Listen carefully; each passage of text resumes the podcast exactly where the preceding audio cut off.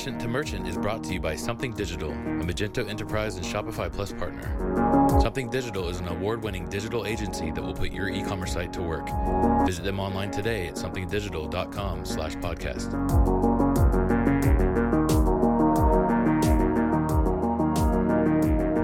Hello and welcome to Merchant to Merchant, the podcast for merchants by merchants, brought to you by Something Digital. We are live in Santa Monica, California at Bowman Hats. Can we make some noise?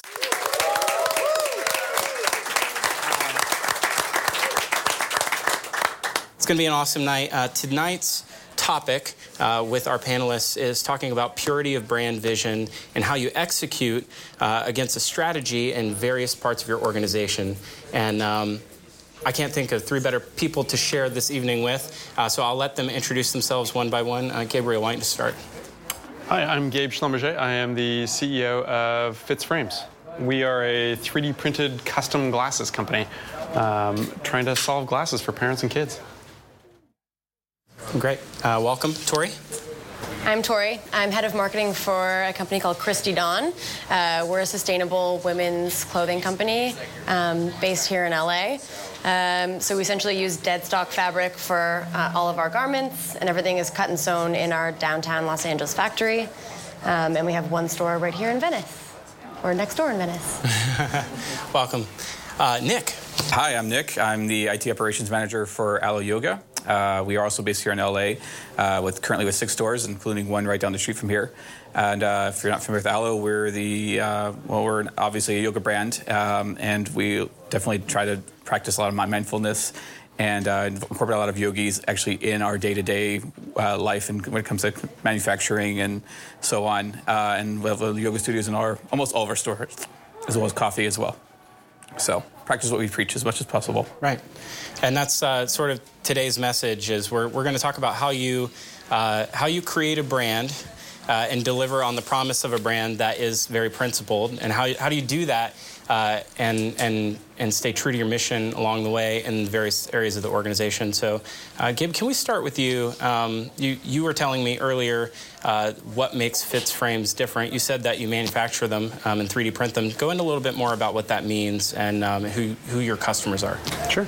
So we have an app. You do a virtual try-on. You try on your glasses. You uh, and then we scan your face, and you, after you pick your style and your color, uh, we 3D print them in Youngstown, Ohio. Um, they're made to measure, so they're custom fitted for your face, and uh, and you can put prescription, blue light, uh, sunglasses. Um, it really came out of uh, initially our founder Heidi and uh, and my experience as uh, as parents of kids with glasses we struggled to get good glasses for our kids and frankly to keep good glasses on our kids. Um, it was both, you ended up being a lot of compromises. It was a compromise of fit, you were compromising style, you were compromising certainly price. Um, and then if you did find something you liked, six weeks later they would lose or break them. Um, and then you would be shelling out another $600 for another pair of glasses if you happened to find the same pair that they had liked before. Um, and so really the frustration as parents of kids. Um, I didn't grow up wearing glasses. I need them now because I'm old. Um, and uh, but really the frustration of just getting your kid to the store and getting. We we said there's got to be a better way. And really. Heidi spent a tremendous amount of time. She's got two kids in glasses, and they uh, they started with glasses at age two, um, and so um, the frustration of getting kids to the doctor, to the store, getting them home, finding the glasses, getting the glasses back. And we said, there's got to be a better way, and we couldn't find it, so we ended up uh, having to build it. Wow. And uh, when you're building things for children, parents are always super chill about that, right? Um, They're a really easy market. No, absolutely no demands at all. Uh, yeah, I mean, we really we didn't set out to start a glasses company. We set out to solve glasses. Um, and I think that it was really the brand has sort of landed in that um, is how can we make this easier for parents? How can we make this easier for kids? So our whole purchase process, we really tried to get it under five minutes, um, from the time you download the app to the time that there are glasses being, you know, queued up to be made in Youngstown, Ohio. Um, and so the every and it was actually a great dynamic between myself and Heidi Heidi is very stringently a mom of kids with classes. I am sort of a technophile, and I'd be like, "Hey, we have this really cool thing that we can do," and she's like, "Doesn't make my life easier as a mom." Like, and I was like, "But there's what about this thing?" And she's like, "No, that's going to complicate my life as a mom. Like, it's not going to make it better." So it was a great um, truth telling to the experience. To you know, is this solving a legitimate problem that everybody has? Uh, Tori, uh, this feels very much like the conversation we had before uh, the show started, which is um, you've put a lot of principles in place in manufacturing processes and uh, sourcing materials. Tell us a little bit about how Christy Dawn uh, is set up to deliver on that promise. And for Yeah. people who may not know, you said a dead stock fabric. Gi- Give Yeah. us a little bit of a background on which on. is which is an awful world. It's an, an awful an awful word rather. So so apologies, but so ultimately at larger fashion houses they they buy you know as much fabric as they think they might need for that season or for that year, but inevitably they have a surplus, um, and they end up with X number of yards that feels like it's sort of useless to them. Um, and all of these textiles pile up and it aggregates either in someone's warehouse or in a place that chooses to aggregate them. But ultimately, if it's not used, it gets sent to a landfill. Um, and suffice it to say that. Uh, the earth is in a lot of trouble, and that the fashion industry is is a huge contributor to that. Um, and that's and that's not even. It, there's so much around dyeing fabrics and the shipping processes and how that all is just adding up to to this this massive problem. So ultimately, Christy Dawn. I mean, it was started five years ago, so it's it's still very new. Um, and our founder Christy was just so inspired when she walked into a place downtown called Rag Finders that aggregates all of this, call it excess fabric. Um, and there's tons and tons and, and tons of it. It's just not the most efficient raw material to work with because you end up with um, so few yards of so many fabrics. And so the economies of scale, I mean, frankly, they just don't exist because you can only make two of something or five of something or 12 of something or whatever the case may be. Um, but she was absolutely, you know, just so committed to making use of this fabric and turning it into something beautiful rather than having it sent to a landfill. And so Christy Dawn was born, and it was just a, a classic born from a garage story. And they started making dresses, and women loved them. And I think it's such a, an easy story to resonate with because it really is just so simple. It's just taking something that already exists um, and, and making good use of it. Uh, so yeah, we, we source all of our fabric locally. Um, it's 100% dead stock fabric, so fabric that would have otherwise ultimately ended up in the garbage, and we repurpose it. And we, you know, we do all of the work in-house downtown. So all of the design work, all of the markers, all of the patterns, all of the cutting, all of the sewing, all of the painful QA. Because also remember that um, in some cases, there's a reason the fabric didn't get used by a larger fashion house. It doesn't respond well to being cut, to being sewn, to being washed. And so for us, you know, there's there's that very critical part. We have to QA the actual fabric and, and see how it performs. Um, and then sometimes you do that and you end up with five pieces and you still have to photograph it and you still have to put it on your website and you still have to you know sell it and pack it and ship it. Um, and again that it's just the the ability to, to, to scale like that is very challenging but there's absolutely no way that, that we would do it any other way. Um, and we have some really exciting things in the works um, just to allow us to, to get our hands on more fabric that we do feel really good about without violating our principles. Uh, so we actually planted seeds in India about a month ago so that we could grow cotton that isn't only sustainable, it actually is regenerative. Um, and that's a whole other amazing story. Um, but ultimately, yeah, and we've, I mean, we've been approached by so many people and they come in with this, you know, this angle of like, but if you only did it like this and of course it's like sort of wrapped in this in this like beautiful box but really at the core of it they're suggesting that we that we move away from this model and we believe in just doing it the right way and things will grow over time and, and things will grow as they should sort of the, the, the principle that we like to honor think. Um, I'm sure there's nobody in this world waiting for you to fail in some way so they can hold you up as, you know. uh, it's tough to have those sort of principles. Um, Yeah. And I, I think that you said it best uh, that it limits your ability to expand and to grow. Um, would you describe yourself as slow fashion? Is that a is that a term that is applicable? What's We are most certainly not fast fashion, and so I guess by virtue of antonyms, we are slow fashion. um, yeah, we're we're slow, but there's also so, so many things that we're able to do more quickly than other brands. Um, for example, we were talking before about about lead time. Um, for for many companies, and I think for Alo probably, it's like they have to plan their, you know, they're already planning like fall 2039 because that's how far in advance you have to plan it. And like we haven't even thought about what we're doing for holiday yet because we're literally going to walk to, you know, it's like four doors down from where our office is, where we have all of our fabric that we've sourced over time that we keep.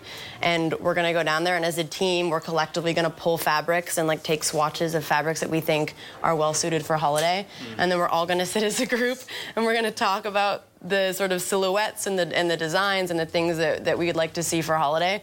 And then we're gonna walk downstairs and have our production team start making samples of it. And then we're gonna, you know, QA and we're gonna see what we like and we're gonna make as many sort of pieces of, of each design as the fabric will allow. And that's and that's kind of it. So it's it's it's a really quick lead time. It allows us to be incredibly, incredibly nimble. Um, but yeah, our, our goal certainly is not to, you know, pump out as, as many units as we possibly can. Which it's interesting because customers, as much as they love what we're doing, when we sell out of things, as we often do, or as we almost always do, because we make so few of them, they're like heartbroken and they're like, but please make more. and we're like, but this, but we can't. We, we don't we don't have any more of the fabric. Um, so we are we are not fast fashion, but we have the ability to move quickly in, in areas that other companies can't. So it's kind of interesting in that way. Uh, speaking of moving quickly, uh, Nick, you were telling me that Alo's growing quite rapidly. Um, how many stores are you operating right now? Uh, we just opened our sixth store in Williamsburg. Okay, and uh, and so you're operating in how many regions then? Uh, just mostly for the retail world too. Just uh, focusing on Southern California as well as New York. Uh, your growth plans into next year are pretty aggressive, right? Yeah, we'll, we'll continue in New York. So we'll have another at least two stores, uh, Upper East Side, uh, Flatiron, which is going to be as well as a restaurant on top of it. Um, and then we have more stores coming in LA, and we're starting to move into San Diego and Orange County. Your um, your inception as a brand started in a much broader fashion, right?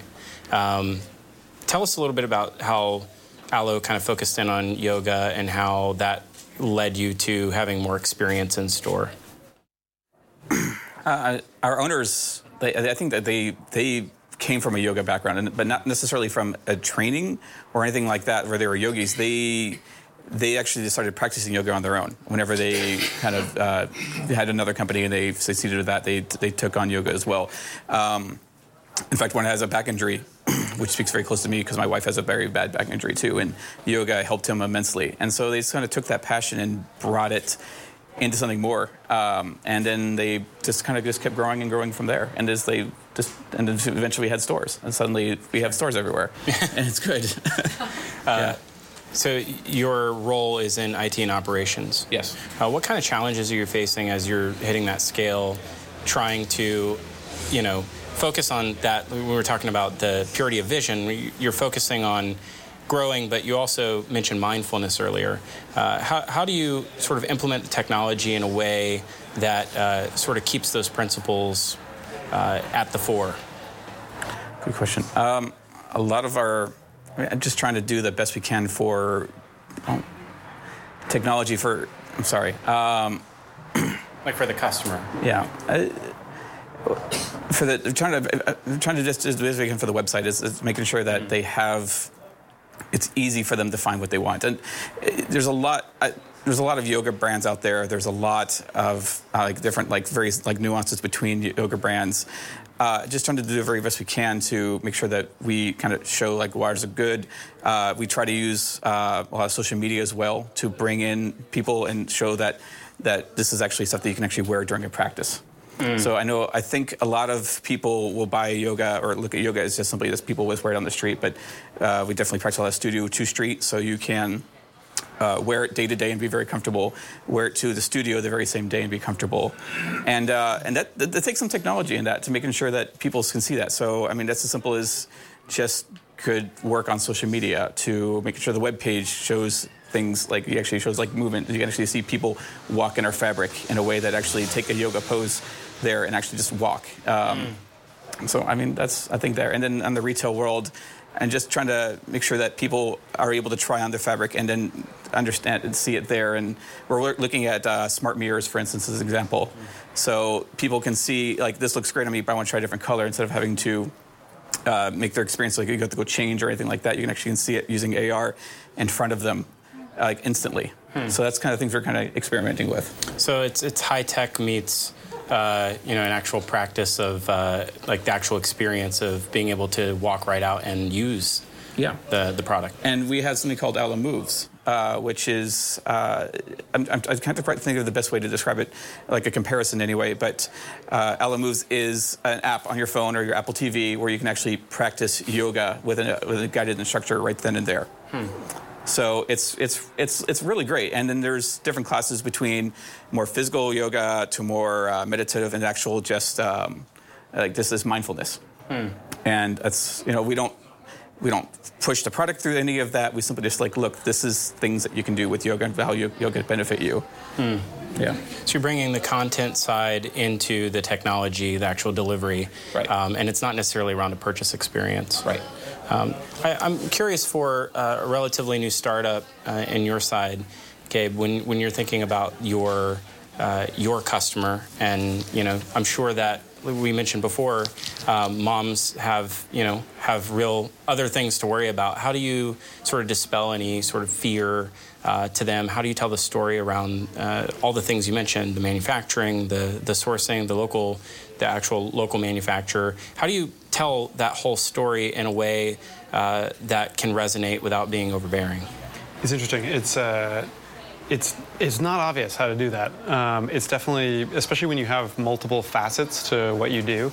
Um, you know, are we a high-tech glasses company that they're you know they're custom or are they custom they made to measure they custom fit or is it like we're trying to solve a, a problem when we first started out the first thing we did when uh, I came on board was we we did interviews uh, we did sit down interviews when we could but uh, probably a hundred some odd phone interviews with um, I could lie and say it was dads, but it was mostly moms um, of kids with glasses um, to try and find out, hey, what are the pain points? Just and, and the first question we always asked was like, tell us about your day. Tell us about like what kind of stuff do you do with your kids? What's the what are the what are the challenges you faced, whether they're related to the glasses or not? And it was really interesting and revealing because the um, and it, it, it helped us tune the product in a lot of ways to the things that you know the challenges they faced weren't necessarily related to glasses, but they were tangential, and they thought that they were things that we could actually solve. Um, and I think that definitely meeting them where meeting your customer where they are. Um, secretly about half our orders since we, we launched in, in August, by the way. Um, so we're relatively fresh. Um, about half. About, um, I've aged about 25 years in that time. The, uh, but um, about half our orders are coming from adults. And so we're getting a ton of people who are reaching out, whether through customer service or on social media, um, saying, hey, do these work for adults? We're a kid focused brand, but honestly, it's obviously a problem. You know, finding glasses that really are in your style that fit you is a bigger challenge than you might expect. Um, a lot of times, and and I didn't actually, and this is something we didn't really realize. It was sort of it was uh, something that grew out of the kids space, but really like you can't really necessarily wear the style of glasses you want because they just don't fit your face. With our system, pretty much any of our styles can fit any type of face. So if you have a wide bridge or a, or or ears at different heights, um, like and so you get this weird thing where people are actually being able to finally wear a style that they've sort of envisioned themselves in for years, but haven't actually been able to wear, as opposed to like the two or three different styles they keep being shoved towards because of the because most of the glasses are built for the uh, for the meaty part of the bell curve. And so I think that the the interesting thing there is both we're we're meeting people where they are. We're talking to them on their own terms. Um, the product definitely grew out of that, but you're finding that if you come across as authentic and don't try and overwhelm them with too many stories at the outset, um, but really like kind of listen to your customers in as much as possible. Um, we try to follow up with every customer to see just how they like their glasses. You can do that when you are a month and a half old. But we're definitely getting, and the neat thing about what we do, and actually what you guys do too, we've changed our design about seven times in the last month and a half. Um, we introduced new temples. We introduced we're introducing some new colors. We actually changed some of our rigging system um, so the glasses fit slightly differently. The lenses fit a little bit differently, so we can accommodate bigger prescriptions, which is something we, uh, you know, we had people who were asking for uh, prescriptions that were well outside of our normal range, and we could make those running changes relatively easily and quickly. Um, and so I think that it, but it all came out of just meeting your customer where they are and listening to them through the omni channels that they will that they will contact you through. Does any of that resonate with you there, Tori? Um, the, I, I, assume that your customers probably, uh, you know, probably comes to you with some. Uh, Yes. Yes. What, what, I, how do you say that nicely? whatever it is, yeah. yes. yes. They, they come to us yeah. with it. But I, I, I, would assume that you're attracting a customer that has a lot of principles and yes. you're meeting the principles that they espouse. Right. So yes, absolutely. Yeah. How do you how do you sort of do that, and how do you tell those stories to them in a way that you know meets their expectation? I mean, what's so beautiful about working for a company like Christy Dawn is that we we we walk the walk of what we're doing so much. Frankly, this is a big thing for us right now. Is we don't do enough storytelling. We are so um, frankly busy right now, just like managing the sort of day to day of releasing so many new things, and you know we all are, are wearing so many different hats that it's not often enough that we sort of zoom out and think about how are we communicating the like the like really what we're doing. Because I think a year from now, hopefully, it'll be less Christy Dawn makes dresses and it'll be more Christy Dawn is a brand that cares about women, cares about people, cares about the earth, um, and here's how and here's why and like ps we have dresses.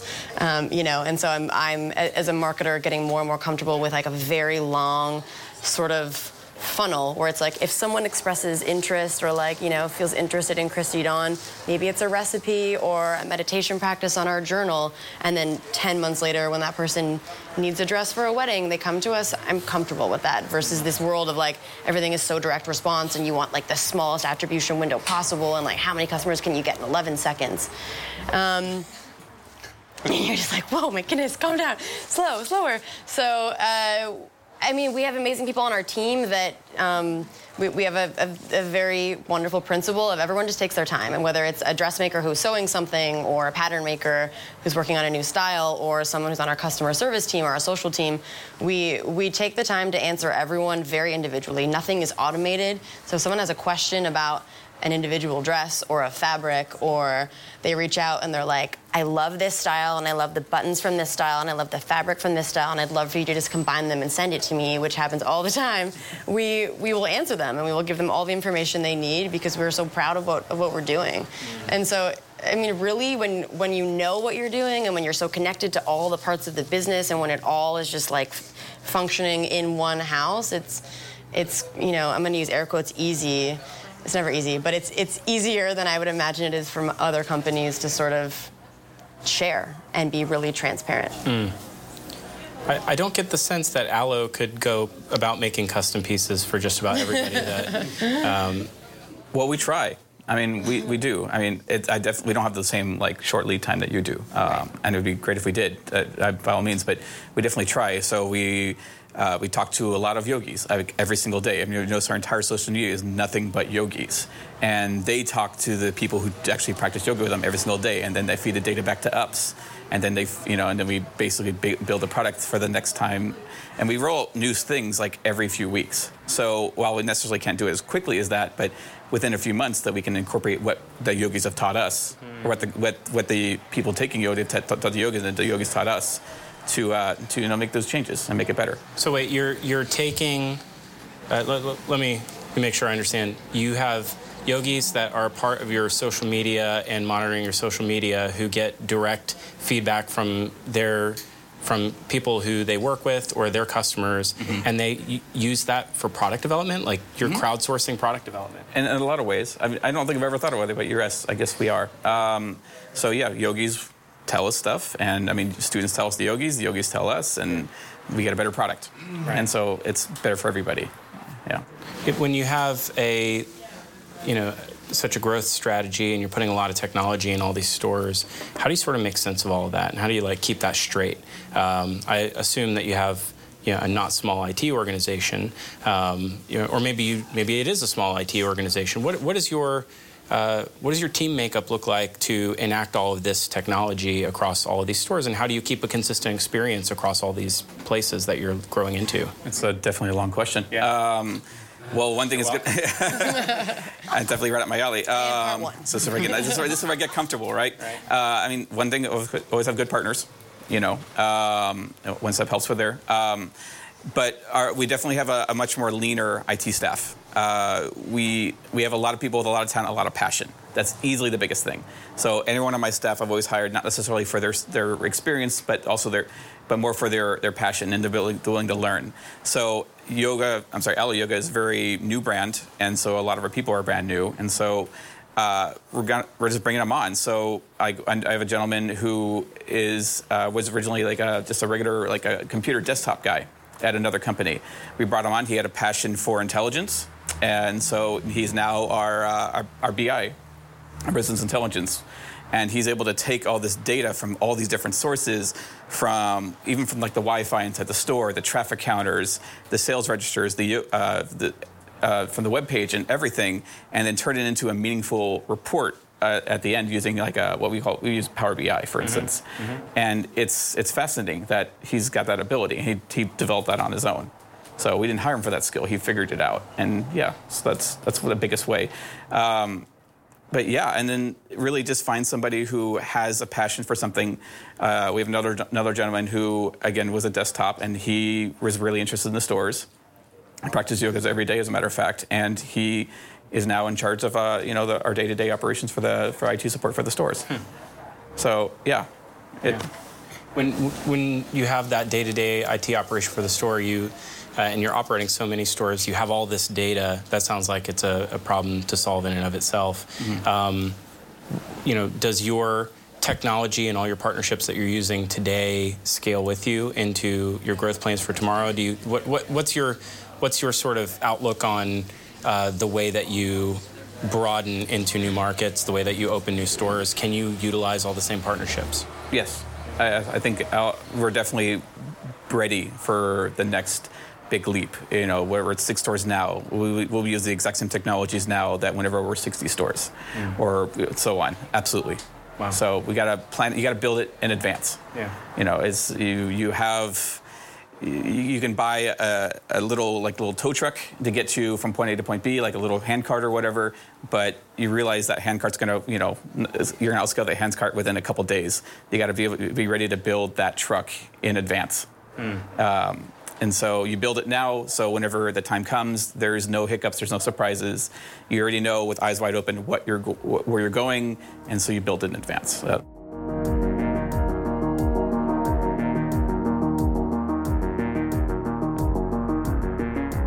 This podcast is brought to you by Something Digital. Something Digital is a full service digital agency specializing in strategy, design, digital marketing, and more. Something Digital has award winning creative design and world class engineers who can deliver any size project from concept to launch. Something Digital is a Magento Enterprise and Shopify Plus partner. Put your e commerce site to work with Something Digital. Check them out today at somethingdigital.com slash podcast. Tori, I, I saw you nodding. Uh, how can you build things in advance to kind of get into the uh, to to I mean, I have no idea. yeah, you you're the head of marketing and growth, uh, so Yeah. growth must be on your mind. Um, Yeah. Is it is it just about reaching more people and sort of widening the net, or is it about you know delivering you know more uh, over time? Uh, we are very conscious of not growing just for growth's sake. Um, and in, in that respect, it's, it's a very unique company and quite frankly a really lovely place to work when the people that are that are sort of steering the ship i mean they would be so happy if i went to them and i was like we had no new customers this month but like five people wrote in saying that like they love their Christy Dawn dress and now they're drinking herbal tonics. I'd be like, that's fine, that's great, it's totally cool. Um, so yes, we want to grow because we believe that what we have to offer is important and we want to share it with more people, um, for for sure. But but we don't want to grow just for growth's sake. Um, we would rather have it happen in a really controlled and sort of organic and meaningful way than anything else. Um, and I think like you you can plan and, and you can build like a super massive truck and all these wonderful things. I also just think like you can't you just you can only envision what's going to happen and plan for it with a with a very like it's very unlikely it's actually going to happen like that. Um, you know, and so it's much easier to sort of connect the dots looking backward than it is looking forward. And so for us, it's kind of like we, we look at small windows of time and we think, what do we want to do in the next season or in the next few months that's that's meaningful to us and that we think is going to make us feel proud and sort of evolve as a brand more than just growth for bottom line sake or for like new new customer sake. From like a, a nuts and bolts tactics point of view, what are you doing to try to acquire new customers now? Is that is that something that you focus on a lot?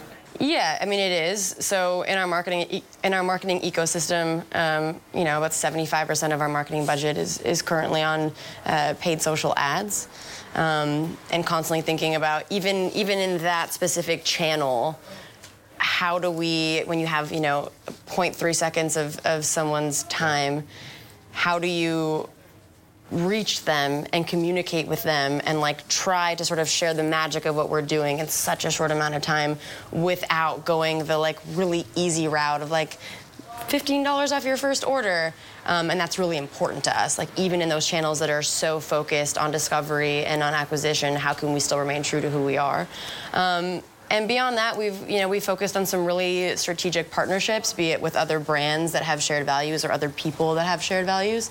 Um, and we also have an amazing and incredibly loyal customer base. I mean, our, our not to be nerdy, but our sort of like lifetime value is it's unbelievable it makes my job very easy, quite frankly. Um, and we have so many people that are that are willing and, and, sort of wanting to to share the Christy Dawn story. And so it's like, okay, well, what can we give them? What what assets can we give them to, to share that story and to, and to do it in sort of a meaningful way? Um, and so even just word of mouth or like referral programs and things like that have been have been so helpful for us because people are always so so eager to share.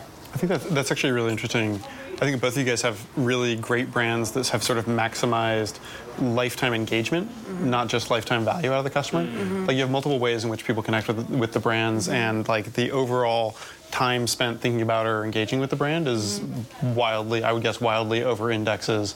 Um, you know, going into a, a, standard store and buying you know something else, and I think that. I mean, that's sort of what we look to, you know, admittedly, you know, we're a month and a half out, so TBD. Um, but I think that, you know, optimizing that that long-term engagement with your customers, I think, and you know, is is definitely how we intend to build a business. It also changes your decision making, right? It changes the rather than that pure acquisition or just trying to churn for sales. You're really trying to optimize for how many touch points am I going to make this person feel great about their experience with with the brand. We do very things very similar with the Alo moves and so on. You know, it's not just we sold to you and it's it's there it is. It's we don't talk to you anymore. We make sure that you're actually, you know, really happy with it. You know, but through whether it be home practice or studio practice. So you can you can meet people in store. You can meet people in their homes. You meet people online. Uh, from a from Fitz Frames perspective, what what are you doing to try to attract customer. Uh, most of your customers are new customers, right? So uh, uh almost 100 percent of our customers are new customers. Yeah. Yeah. So what do, what do you do to educate the customer? They're probably not looking for you by in branded terms, right? So how do you make them aware of Fitz frames? It's funny. The um, I'll answer in two parts. One when you're going after kids, you're going after moms. So we're trying to, we're going to where moms are talking about glasses or where they, you know, we're targeting places where they might be looking for kids' glasses or glasses for themselves. The interesting thing that we were warned of before launch, they're like, the people who need you most are going to find you. Um, there will be word that gets out. And so in the first two weeks, we got hundreds of inbounds of people are like, hey, my kid has um, a, a, slight craniofacial malformation, or I have a plus 14, um, or, you know, do you, you know, can you make, uh, can you make custom glasses? And and by trying to accommodate those people in as much as we could, the it's it really grew a engaged user base of people um, in the kids glasses space because I think that. Um, it, it, it is because it is a necessity rather than a sort of luxury in uh, eyeglasses, whether you're a kid or an adult. Um, you end up asking the first, especially when you first find out your kid needs glasses, the first people you ask are other parents um, of kids with glasses. And it's actually how, it's how I met Heidi. She's another mom at my uh, at my at my kid's school.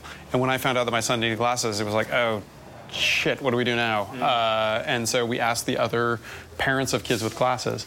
Um, and so the new customer acquisition for us, we really do try to both go to where they are. Um, so we're doing some sort of very targeted, and, and our our best stuff has been really sort of targeting the not necessarily the the search terms that you would uh, ex- you would I mean we do the standard block and tackle Facebook and, and Google search terms, but really trying to ferret out where are people spending their time, where are they thinking about this stuff, where are they talking about it, um, and then arming the people who are getting glasses. Um, and we're seeing this, you know, a month and a half in with the people, the referrals. We know we don't have a formal referral or affiliate program, but we're seeing people who are already referring other people and other parents. Um, and especially, actually, it's growing the adult side of the business massively because it's people like, hey, I just got my glasses. They're awesome. We really like the experience. I got them really quickly. You know, the box is really fun, and uh, and they're the lightest glasses, and they fit right out of the box. Amazing. We want to give them the tools to tell 10 of their friends. Um, so I think that maximizing that and really, you know, turning your customers into your advocates is what we've been focused on. Can I can I follow up with that? You were telling me earlier that you're also like doing the boots on the ground method, where you're actually going and uh, meeting with people and doing try-ons in schools, right? Yeah. So we uh, we actually did our first um, fitting in a school in Pittsburgh uh, last Friday um, with our social good partner Vision to Learn. They're a great organization. They do uh, eye exams for kids in underprivileged schools. Um, and so uh, we actually did a partnership with them. We went into the first school in Pittsburgh. We measured a bunch of kids, um, and we're actually, it's a science and technology magnet school. Um, and so they were very excited about the 3D printing aspect. Um, and they're going to be doing a tour of our factory in Youngstown in, uh, in a few weeks to receive their glasses. Um, it, it is the, the truth telling of the experience. And we've done a couple of pop ups. Um, we'll be at the Brentwood Farmers Market on Sunday uh, if you'd like to stop by our booth. Um, it doesn't drive a huge number of sales, but it's direct interaction with the customer. You're seeing them where they are, where they live. You're talking to them directly. You're seeing them use your app in different ways than you actually anticipate. It allows you to. We throw off so many digital fingerprints, and we infer intent or things that you know, whether it's from the website or analytics in the app. And when you actually see people using it in the wild and you're seeing what's actually driving those analytics, you realize that maybe your inferential uh, assumptions around what you're seeing from digital fingerprints aren't necessarily the same. And your customer journey isn't quite exactly. And so I think there's really no substitute to actually just getting in, getting in and interacting with your customers. And it also gives them an experience that they're quite likely to share with someone, even if it's six months or a year from now, when said person is, you know, thinking about getting new glasses, and they're like, "Oh wow, I, I watched someone 3D print these glasses once." So it's it's tough to measure those things, and maybe it takes a while to sort of, you know, pan out. But there's lots of lots of value in that for sure. Yeah. I think. Tori, you. Uh, I'm sure nothing is happening that's causing you any problems right now. What kind of challenges uh, are you facing right now in the business, and how are you overcoming those? Like, what are you going to have to do to make 2020, uh, you know, a, a successful year from end to end? You know, there are no challenges, just opportunities. Right. I think the the biggest opportunity, honestly, right right right now is is growing our team and just finding finding the right people that are that that believe in what we're doing and that believe in magic and that are sharp and that sort of want to come in and like get their hands dirty and sort of and just sort of help. Um, I'm so used to just kind of being in the trenches and doing everything myself, and it's taken me quite a while to realize that that's not a sustainable approach. And if you have really smart people around you, you can kind of do anything. If you get a bunch of smart people and you get them in a room together and they all are sort of aligned and they all care about the same things, it's just the rest just kind of all happens. Um, so it's not a challenge, but it's a big opportunity. Um, I think for us, you know, th- this sort of production planning and SKU assortment thing is something that will always have room for improvement. Um, we will never stray from this this model that we have right now.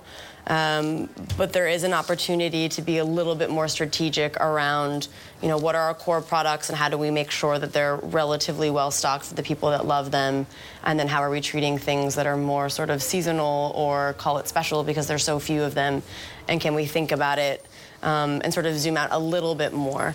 Um, and I think if we just sort of like turn some of those dials a little bit, it could have a big impact. And again, not just for bottom line purposes, but really so that the many women that have like signed up for the back in stock email about one dress can maybe get that dress, and the, you know they, they can they can be happy about that. Um, yeah. Aside from that, I, I think there's a huge opportunity again to just tell the story in a, in a really meaningful way um, and just give ourselves permission to to zoom out and, and to think more and more about that and to trust that telling the story and, and connecting with people meaningfully is probably the most important thing and, and sort of like product push is honestly really secondary. Uh, meeting the person where they're at like knowing who they are is the most important thing. Knowing who they are but you know it's it's interesting because I think there's a tendency, or it, it, it can feel really attractive to um, try to be you know well suited for everyone. And it's like well if we do this bit of content over here then it will it'll work well for this person. And if we do this over here it'll work well for this person. And there's always this balance of like yes you want to have sort of wide appeal certainly but also you want to stay true to who you are and trust that you know your your vibe attracts your tribe. And that's just kind of how it is. Um, and so we we aren't afraid. We have a few things that are happening in the not so distant future that um, some people look and they're like, "What are you doing?" Uh, for example, we're giving away I think close to 2,000 um, organic menstrual cups, and we're quite literally giving them away. So if someone can order them, it's zero dollars. We pay for the shipping, um, and you know, we had a board meeting, and I was like it was just completely silent. And we are like, no, no, this is a good idea. Um, and it's because you know and it's not about getting new customers and it's not about like this whole like complicated strategy of retargeting them it's more about you know we care about women and we think this is an interesting sort of um, thing that a lot of people are curious about, but but maybe you know are hesitant to try. And so if we can get behind it, what does that do, and, and who does that reach, and who's already there, and are we meeting them, and then what happens? So you know, there's there's fun little experiments like that that, that we're excited about. Uh, I'm, I'm sure your challenges on the technology side are, are quite different. What kind of challenges are you facing at Alo Yoga there, Nick? And what, what can you do uh, to set yourself up for success as you, like you, as in your words, as you build the truck, right? Yeah. Um, a lot of sleepless nights happen if you're trying to plan like a year or two years or five years in, plan, uh, in advance. Um, the biggest thing is, well, no, no, no plans so as contact with the enemy. So we, are, we were building this truck and what we think it's going to be like in five years, and realizing things have changed or ideas have changed. Um, so it's really just well, also like getting ahead of things. So if yeah, payments actually is a great way. I think the best thing I can think of. So payments is changing at a very rapid thing. People are now paying with their watches. We didn't see that coming, you know, a few years ago. Not too many people did. Mm-hmm. Um, and just being ready for that, and especially a lot of our customers are very tech savvy, and so just uh, just whatever's next, like uh, whether it be like Alipay or anything like that from international, right. and just planning, being ready for that uh, international is, is, a humongous part of our business. Uh, a lot of people come from other countries to, and visit our stores whenever they're in town. Uh, and being ready to take that kind of payment and dealing with that sort of like banks. And it's really hard to predict and plan for something that's uh, happening you know, 6,000 miles away. challenges are you going to have to overcome? You don't even know. No, I don't even know. um, it, it's this is it's it feels like child abuse at this point. Like I, i am so beat up from all of the challenges. Uh, when I first came on full time, it was uh, a, in April of 20, May of 2018. Um, and I, I looked at my notes and I was like, three months to build it, a month to beta test it, and then we'll launch in July of 2018. Um, we launched in August of 2019. Um, so there were I think part of uh, eventually, you know, part of the advantage of being vertically integrated and owning your entire destiny from your app and your customer acquisition all the way through your manufacturing and fulfillment will eventually pay dividends. Um, it was the it was the hardest thing I've ever done. Um, building the entire pipeline, and I I've worked in IT. Um, I this was an inc- incredible challenges. I think that the um, our biggest challenges, honestly, are um, what to say no to. Like there are so many things that we can do. It's really and and we're throwing great ideas off the boat at this point. Like, you know, there's a lot of things that we actually had a we had a feature uh, brainstorm across the company uh, a few weeks ago, and we realized that okay, we have 20, 28 or 29 great ideas. We can really tackle five. Um, and so it's I think our biggest challenge is really increasing our bandwidth for iteration um, and our bandwidth to be able to incorporate and, and do new things. Um, and also you know, be be reactive across the board. Um, we can be very reactive to the customers and what we're seeing. Um, it's very early days, but you also have to have the sort of guiding stars of what are we actually trying to, you know, are we are we still headed towards accomplishing our ultimate mission of just solving glasses? Um, and so you know, there's a lot of potential diversions, especially you know, as a um, as a as a young startup, uh, you know, between fundraising and um, every conversation sort of draws you in a new direction. Um, and uh, you know, there was a lot of we had some early conversations there. We were like, yeah, we're gonna do, we're gonna solve kids' glasses, and we had some some VCs who were like, that's great. We'll give you a ton of money right now if you ditch the kids thing and go to elder care, because old people all wear glasses and lose them all the time. Um, and we were like, we weighed it for about half an hour. We were like, ah, it doesn't really feel true to who we are. Um, it's going to be a great business one day. I'm happy to help you set that up if you'd like. Um, but uh, but I think that yeah, it's it's really it's it's culling down the great things you could do um, and really staying aligned to the vision are those are going to be our two biggest challenges. Yeah. Well, I couldn't think of a better place to end it because uh, it loops right back around to our topic. This has been fantastic. Uh, thank you so much, and uh, thank you everybody for coming out. Uh,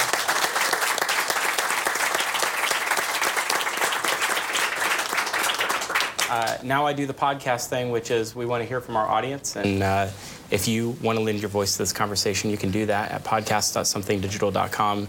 And please give us a five star rating and a review uh, everywhere where podcasts are found because it helps us get this show to other people. Um, okay, so I'm sure you have questions. What questions do you have for our panelists? Um, I'd like to know in regard to Instagram and related to your um, commerce site a lot of people will tell you, oh, don't make every post product related. You have to do like lifestyle and things like that. What are your thoughts? Because you know, looking at different Instagram sites for companies, some of them do completely product related. And me as a consumer, I don't care about the lifestyle stuff. If you have products to sell me, I want to see what they are, mm-hmm. and I want to go to your site buy. So you get like these two schools of thought. And I was just curious what yeah. what you guys do with your Instagram site? Like branded versus performance. Like who who Yeah. Uh, there's no formula. There there is no right or wrong answer. I think it would entirely depend on the brand. And I also think you just don't know until you try. And you know, it's important to to try different things and measure them and, and see the impact that each of those has. Um, for us, it's a very healthy mix for sure. I mean, we release so many new products. I think we released like 83 new styles last month or something crazy like that. And so, just by virtue of, of having that, that much volume of new product, it occupies a, a lot of our Instagram's real estate. But then we're pretty we're pretty conscious about. I mean, just because we want to, sharing other things, sharing quotes, sharing recipes, sharing things from our journal, sharing behind the scenes in the office, and and people love it. Um, you do that all in the same Instagram? You don't have like two, one for lifestyle, one for product? Oh goodness, no! God, that sounds awful. that sounds like so much work. No, it's it's all housed in one place. Um, yeah, and it's interesting to see. I mean, people, there are definitely patterns. There's also like some, there's so many variables. Sometimes it didn't do well because it was a Tuesday at two. You just, you know, it's just the way it is.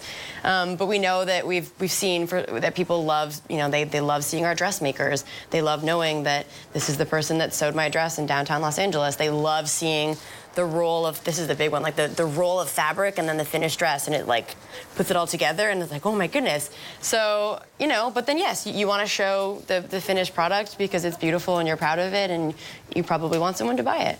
So um, yeah i would say test and try different things and you know then test it and try something new again. I mean i think that all three of our brands have the advantage of they're things that are on on people Um, Yes. So your product shots or your your product shots are inherently lifestyle shots. Um, Yes. Or you know, every so often, you know, we have a lot of photos of glasses on tables, but also like for the most part, you know, we tend to show people doing things in our glasses. Um, so it's it's convenient that way. I would imagine also. Yeah. I, I, I'm- I'm familiar with Alo's social, so uh, yeah, there's a lot of shots of people doing, strangely enough, yoga. We, and I'm by no means a marketer, of course, but yes, it's of course everyone's always wearing Alo during the shots, but uh, we, there's a lot of mindfulness as well, I, I think as well, and also we have ones for like the main Alo yoga brand. There's one for LA and there's one for New York where there's a lot more local events happening. Uh, we then you know, use the, for the LA one, for instance, for something kind of like this, this on the street. Uh, but yeah, there's always, like you said, it's they're always wearing our things because it's easy to show. You know, they're wearing they're wearing the, the product, and they're doing yoga a certain pose or just you know whatever.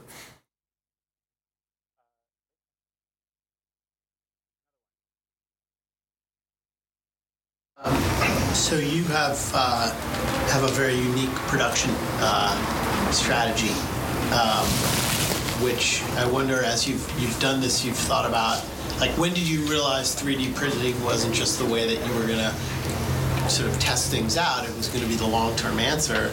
And have you thought at all? Because I know a lot of other people in retail are thinking about how this production method gets applied to a lot of different products and you know the warehouse of the future just has 3d printers with a bunch of different kinds of extrusion regardless of what product you know. Yeah. I mean, it's a great question. I honestly, we never set out to be a manufacturer.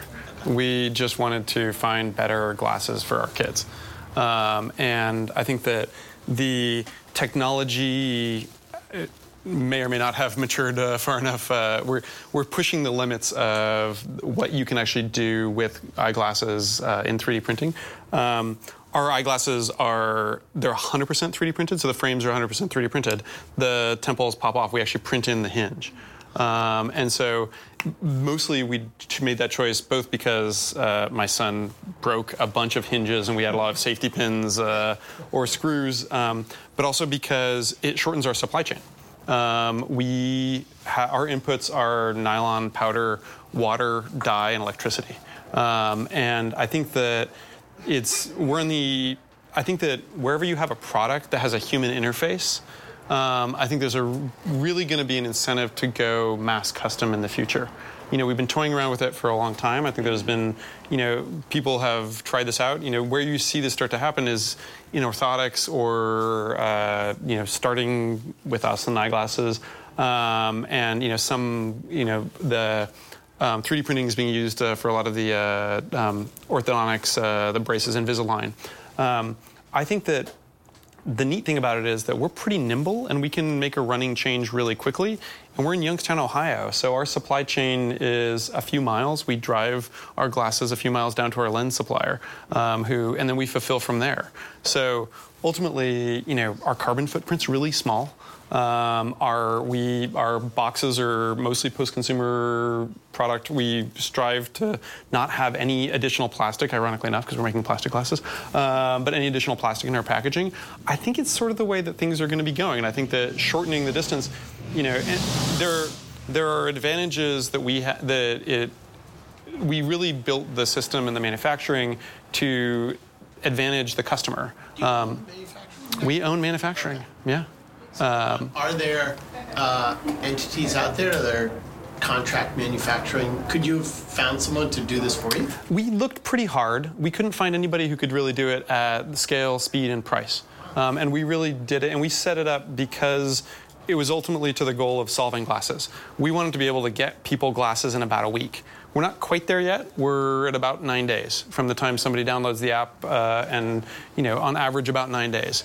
Um, sometimes it takes a little bit longer, but ultimately like it was really driven to the customer's desire to have soft glasses.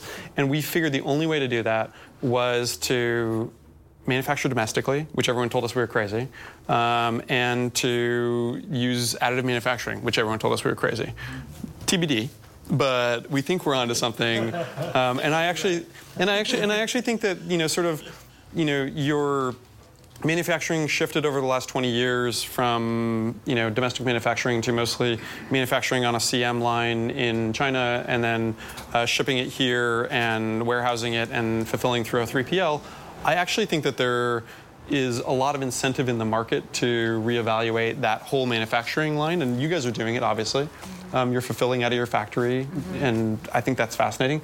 I actually think that for especially for stuff that has a direct human interface and that is that is more custom or more suited to a smaller niche of customers, I actually think the manufacturing is going to shift uh, in, across the board. Um, and it's one of it's both one of our big challenges to your earlier question, but I actually think it's also one of our big ad- advantages. We're learning a tremendous amount, um, and we're building our systems to be able to support that. You know, for eyeglasses, but it's applicable to a lot of different other things. Time for one more. One more question. I'm just curious if, with regard to your marketing, any of you use influencers or celebrity promotions? So why much. or why not? So much. Huge amounts. Um, again, I'm not in marketing, so, but uh, influence is, is a humongous part of our, I mean, the yogis are influencers. Uh, it, just tons of them. And that's why every single person on our uh, social media feeds are always yogis. Uh, and then there's also, we have a, a street team, for instance, um, that basically helps as well. Um, that they basically pick up our, you know, they buy our clothes uh, at a discount, I believe, and then they uh, wear it just basically on the street. And uh, people ask, like, where'd you get it from? Or just seeing the logo. logo. So, but tons of it. It's been successful. It's hard to quantify, I think, like saying how successful, but it's been successful. Uh, short answer is yes. Not not a ton. It's not a huge focus for us. Um, we don't pay influencers, and we've never had a a paid uh, like celebrity collaboration. We really only want to work with people that that really like what we're doing, and so they they want to get a dress because they they love what we're doing, and it's and we would never want it to. Like, I don't think we've ever sent an influencer like a, a discount code to, to share on their with their post. That just wouldn't feel super authentic for us. It's kind of more of a like you know if you like it, here you go, and like do with it what you want and it seems to work. It's super authentic, and I think consumers can can feel that, even if it's on a subconscious level. They can feel that when someone genuinely is like sharing their dress or whatever it is because they love it. It, it it it really has this like different sort of like genre to it. Um, not to discount what you're doing. Well, I, I, should say that all the influencers, we don't seek them out. They generally come to us. Yeah. Because, yeah, they like us. Right. So. And it's, I mean, obviously very different when there's people that are so well respected in the in the yoga space and the sort of sustainable dress space is very different. So, short answer is yes. It's not like a huge priority for us, and it's certainly not a huge amount of where we sort of you know put our resources. Um, yeah. Yeah, and we're we're a word of mouth driven brand. I mean, and I think that you know to to the broader thing, it's really aligning that with your authenticity. So you're not just you know trying to get them onto somebody who wouldn't uh, otherwise wear glasses um, or wouldn't actually you know be discerning enough. Because um, I think that you know you can you can pay your way into a lot of things, um, and it will just be apparent that you've paid your way to have somebody uh, wearing or talking about your your product. Um, but I think that if, if it's landed in that, that, same authenticity and you're sort of like, you happen to find somebody in the same space um, who, you know, and encouraging them to try your product and if they like it, talk about it, I think is is really effective.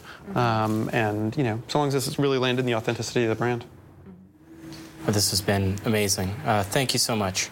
Uh, we have a little bit more time in the store. I encourage you to try some hats on and take some fun pictures. Remember, uh, share the uh, the pictures that you have taken out on social with the hashtag merchant to merchant and uh, visit podcast.somethingdigital.com in the next week. Um, fingers crossed, uh, in, in the next week or so, and uh, subscribe so that uh, you can get notified whenever we have another one of these. But uh, thank you so much, and thanks to Bowman Hats. And thank you all.